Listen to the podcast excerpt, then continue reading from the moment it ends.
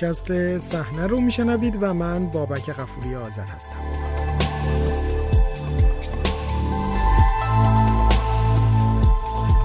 شماره 733 پادکست صحنه ویژه برنامه است به مناسبت 85 سالگی بهرام بیضایی، ادیب، پژوهشگر، نویسنده و کارگردان شناخته شده هنرهای نمایشی ایران. با صحنه همراه باشید.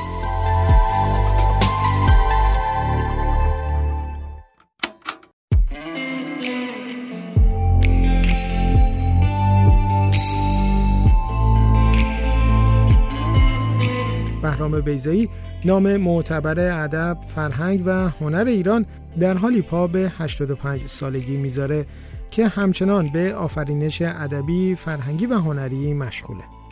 تابستان امسال در 13مین سال اقامت آقای بیضایی در خارج از ایران، یکی از نمایشنامه‌هایش با نظارت او از سوی نشر بیشه در آمریکا منتشر شد.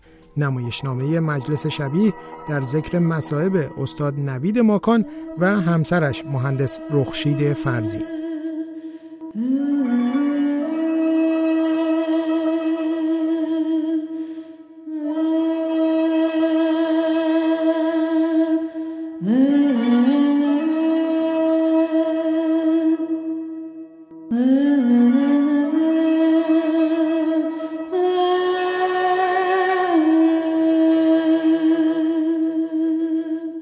نمایشنامه‌ای درباره یکی از مهیب‌ترین تحولات سیاسی و اجتماعی تاریخ معاصر ایران، قتل حکومتی روشنفکران و نویسندگان ایرانی.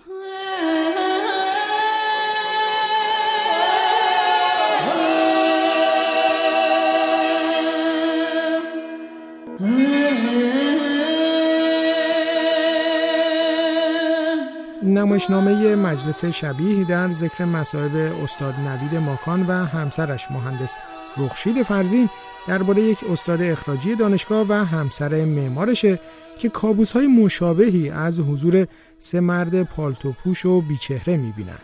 تلاش‌های این زوج برای رهایی از کابوس حضور این افراد، از جمله با مراجعه به کلانتری و روانشناس، به نتیجه‌ای نمی‌رسه. این اولین کابوس نبود. بعداً فهمیدم که همسرم خانم مهندس رخشیده فرزین هم شب پیشش این خواب رو دیده بود. تا مدت‌ها نمیدونستم که هر دو یک خواب میبینیم. گاهی بقیه خوابی رو که من دیده بودم اون میدید و گاهی خوابهای من دنباله خواب اون بود. آیا به خواب معتقدید؟ به تعبیر خواب؟ به سعد و نصر ستارگان و تأثیر کواکب و افلاک؟ به اینکه خواب زن چپه؟ به تأثیر شام شب پیش، به تأثیر روزنامه‌ای که خوانده اید، به ضمیر ناخودآگاه. راه می روم بیان که رفته باشم، جیغ می زنم بیان که زده باشم، قلبم از جا کنده می شود و با قلبی از جا کنده شده از جا کنده می شوم. به این می گویید خواب؟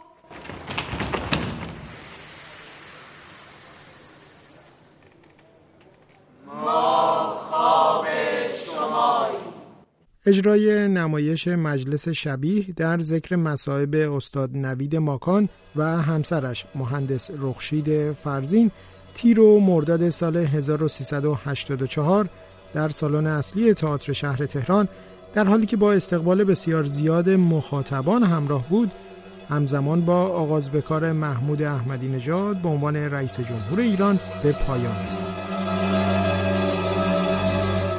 18 سال پس از اون اتفاق، بهرام بیضایی پاسخگوی چند پرسش هم درباره این نمایش و اجرایش به بهانه انتشار کتاب آن شد.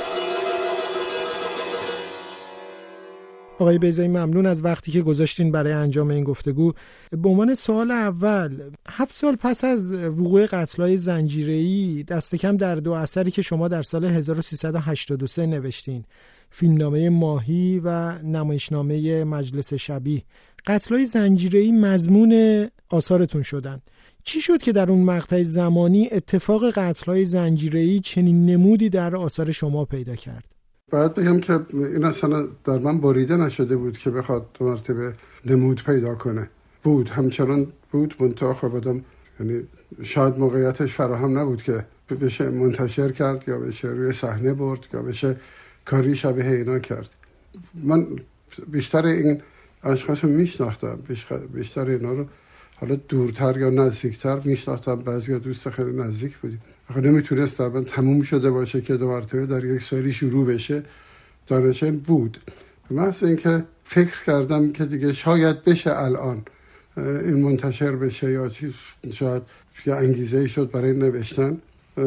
نوشتم که اون هم باز نشد، یعنی اونجا ماهی چاپ نشد در ایران و این هم بعد از 24 شب اجرای سراسر کشاکش که همون هم جای حیرته که چطور شد، قطع شد به خاطر تغییراتی که در انتخابات شد و یک گروهی رفتن و یک گروه دیگری اومدن. روایت نمایشنامه مجلس شبیه همونطور که در نامش هم اومده در لحظات مختلفی یادآور تعزیه است. انتخاب این شیوه روایتی چه دلیلی داشت؟ به ماهیت به شدت غمبار واقعه قتل‌های زنجیره‌ای مربوط می‌شد. تعزیه از زمانی که من روش کار کردم و اولین بار شاید تعزیه دیدم توی گیریارد دماوند با من بود و همیشه فکر می‌کردم که چجوری میشه تعزیه امروزی داشت که راجع به قدیسین، اولیا، اشقیا غیره نباشه، راجع به مردم امروز باشه. برای این انتخاب نشده، برای این نمایشنامه با من بوده. در نمایشنامه‌های قبلی من هم گاهی به کار رفته بدون که خودم بخوام، یعنی بدون که انتخاب کرده باشم و تصمیم گرفته باشم، خود به خود. مهمترینش شاید یا اولین مهمترینش شاید ندبه است.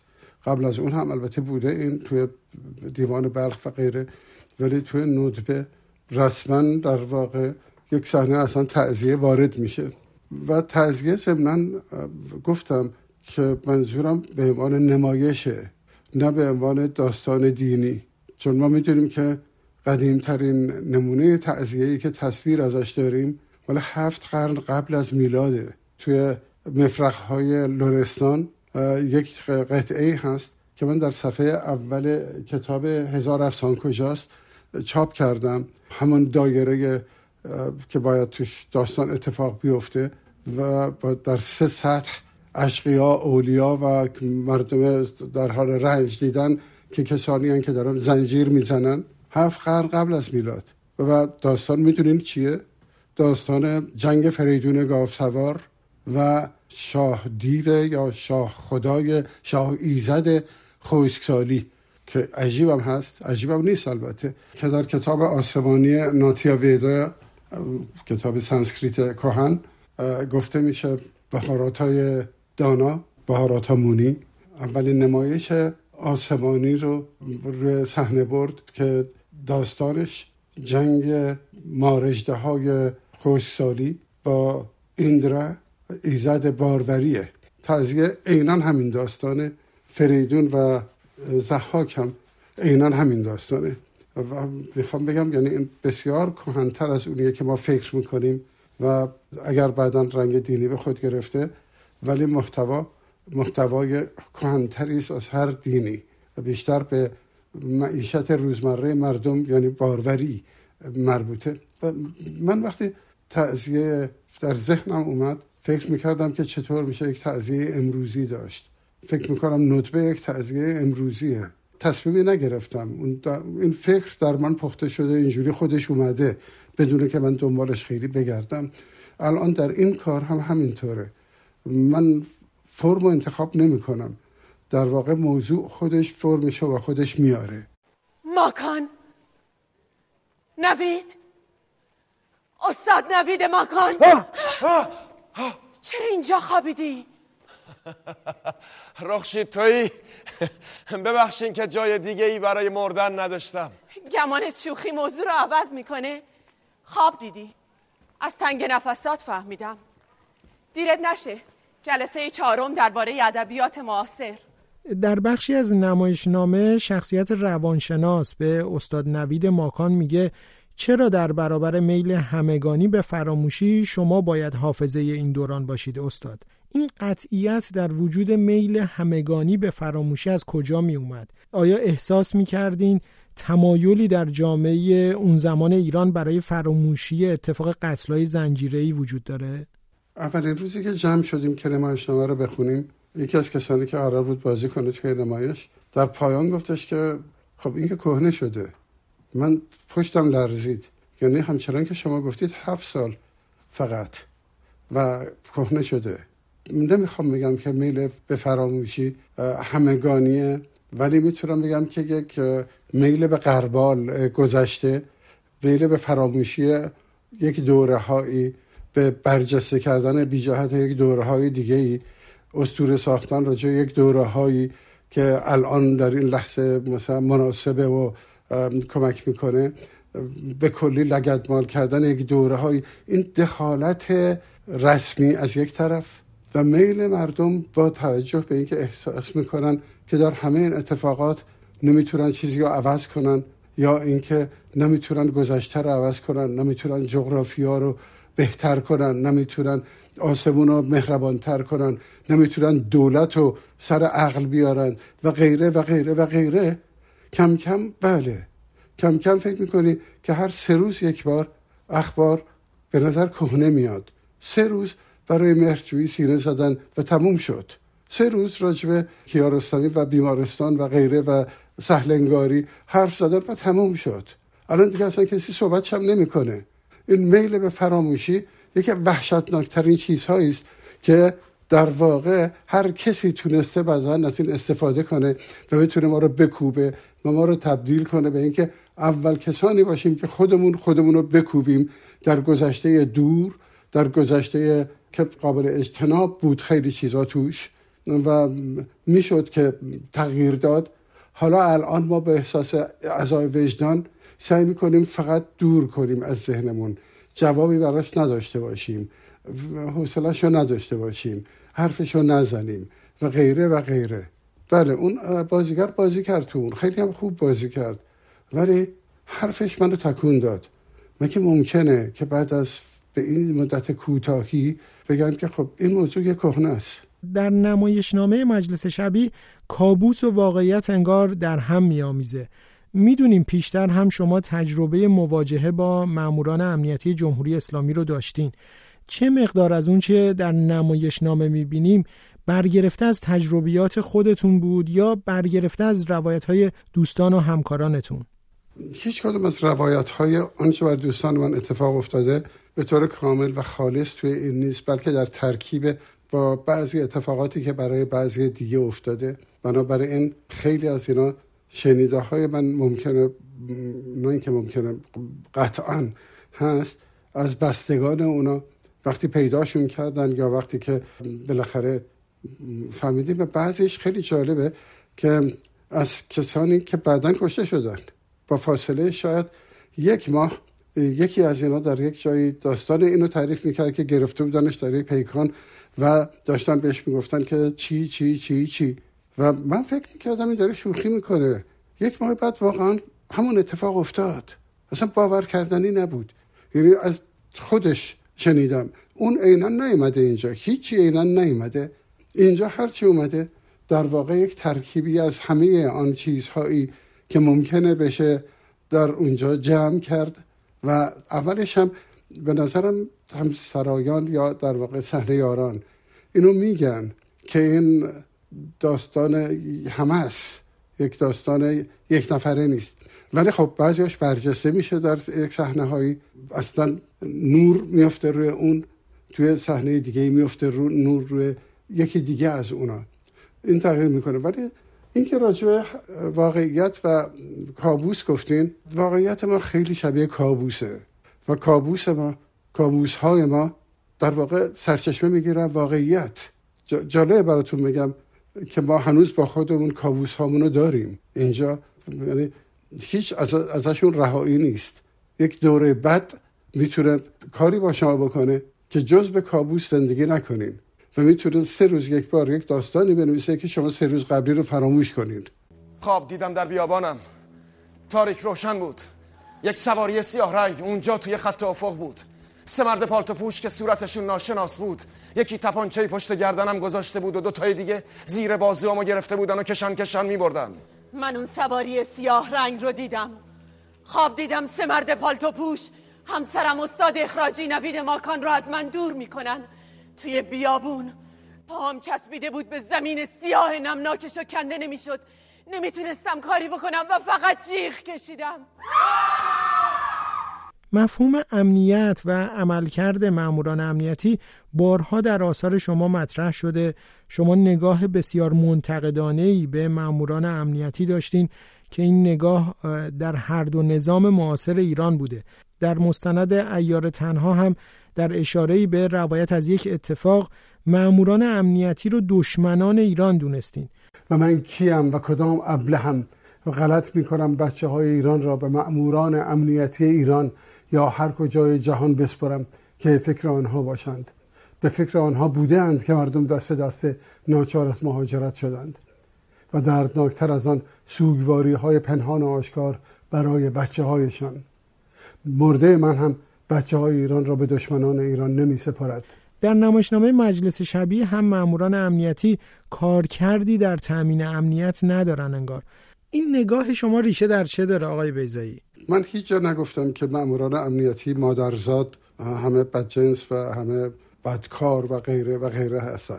خیلی ها هستن که با نیت خوب و خدمت به میهن و برای جلوگیری از دشمنان حالا فرضی یا واقعی که از بیرون به ما نظر دارند غیره میرن اینجا در طول زمان، ولی همه عوض میشن. در واقع شاید بشه گفتش که پشت میز نشینی و غیره بعضی ها رو تنبل، بعضی ها رو بی‌تفاوت میکنه، بعضی ها رو ولی فعال میکنه.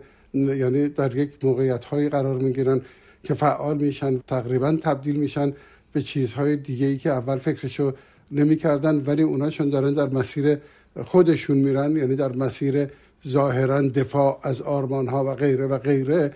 هیچ وقت دارن خودشون رو نقد طبیعتا نمی کنن و گاهی هم این هست که اگر نقد کنن هم امکان برگشت دیگه ندارن.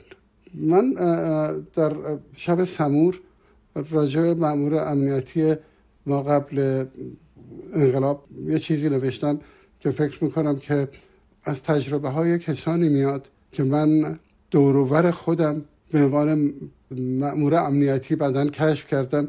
از شاگرد دانشکدم که خونم می آمد و مثلا کتاب می دید و غیره، من بیخبر به کلی، از اون تا دوست تا خیلی از همه واقعا تأسف بارتر به نظر من که نبوغ هایی که من می شناختم و اسمشو نمی خوام ببرم، ولی جوانی که در اتریش دوره سیاسی دید و غیره و توی مدرسه توی دبیرستان لااقل 2 سال، چون اسمش درست به من چسبیده بود، بغل همه میشستیم. بسیار جوان با استعدادی بود و این نسبت دورم نه شاید نزدیکی با فریدون توللی داشت. این بعد رفت اتریش و فارغ التحصیل شد اومد و بعد در روزهایی که اعلام کردن که ماموران امنیتی بیان، این به من زنگ زد بعد از چندین سال که همدیگر رو ندیدیم و گفت من دارم میرم خودم رو تحویل بدم، ولی میخوام قبلش فقط تو یک نفر بدونی. اومد حرف زد و این یکی از تأسف‌بارترین صحنه‌ها است. من تازه متوجه شدم که همه ماموران امنیتی دارن دنبال یک چیزهای مذهبی، ریشه‌های مذهبی، نسبت‌های مذهبی، خانواده‌های یا کسی در جهان مذهب یا خودشون مذهبیان یا مذهبی شدن یا غیره یا مذهبی بودن. البته خوشبختانه برای اون هیچ شاهدی پیدا نشد که هیچ کس رو شکنجه کرده باشه، چون اون روشن فکر بود اصلا و رفته بود حقوق سیاسی بخونه برای کمک به مملکت. میخوام بگم همه یک جور نیستن و نمیشه راجع همه یک جور گفت، ولی کسانی که دیگه میافتن توی سوء استفاده از، یعنی توی عادت و نقد رو از دست دادن، راه برگشت ندیدن، حالا پافشاری برانش هستن، سوء استفاده از اون و غیره و تبدیل شدن به این که در واقع ارتقا پیدا کنن تو اونچه که هستن و جا نزنن، آدم میکشن و حتی نمیدونم چرا. بله من راجع به اینا حرف زدم، در کسانی که در قتل‌های زنجیره‌ای یعنی در مجلس شبیه هستن، اینا مأمورن، مأمور ایجاد ترس، رعب، کابوس، مرگ و همین. با پاهای خودم برده نمیشدم، حتی نمیشد به پشت سر نگاه کنم. با این همه نمیدونم چطور بود که میدیدم همسرم خانم مهندس رخشیده فرزین جیغ زنان از من دور میشد. پس کشیده میشدم. آره، به این که قدمی بردارم تا یه دفعه پرده سیاهی جلوی چشمم افتاد و از خواب پریدم. خانوم مهندس رخشیده فرزی از خواب بدی میپرد. و آقای بیضایی چه شد که نمایشنامه مجلس شبی فرصت اجرای کوتاهی در سال 84 پیدا کرد و به سرعت هم اجراش پایان یافت؟ در اون زمان واقعا چه گذشت؟ من آغاز این گفتگو یه اشاره کوتاهی کردم، حالا ناچارم باز کنمش. یه دوره‌ای داشت تبدیل میشد به یه دوره دیگه، یه دوره در واقع ملایمتری داشت تبدیل میشد به یه دوران تندروتری. انگار اون قبلی تندرو نبوده، ولی به هر حال یه دوره تندروتری از اون داشت میامد. و کسانی که اجازه دادن نمایش ما بیاد روی صحنه، که شاید هم از اول میدونستن که به سرعت یعنی در یک جایی برش میدارن، کسانی بودن که از یک طرف نشون دادن که در دوره ما اینطور هست که آزادیه که این بیاد روی صحنه، ولی بعد از پایان انتخابات و معنی شدن نتیجه خودشون به پیشواز اون دوره تندرو رفتن و جلوی نمایش ما رو گرفتن و تونستن موقعیت خودشون رو در دوره بعد حفظ کنن. و تندروها هم که اصلا از اولی که اومده بودن تکلیفشون روشن بود. بنابراین بله، ادامه این نمایش دیگه ممکن نمیشد برای اون کسا. در حال که من یادمه که در شب آخر، یکی دو شب آخر که دیگه همه فهمیده بودن این نمایش قرار قطع شه، اینقدر زود پیچیده بود، اصلا تالار جای سوزن انداختن نبود و در واقع یک سوگواری بود برای این کاری که با خود نمایش داره میشه. من بیشتر از این بهتر حرفی نزنم.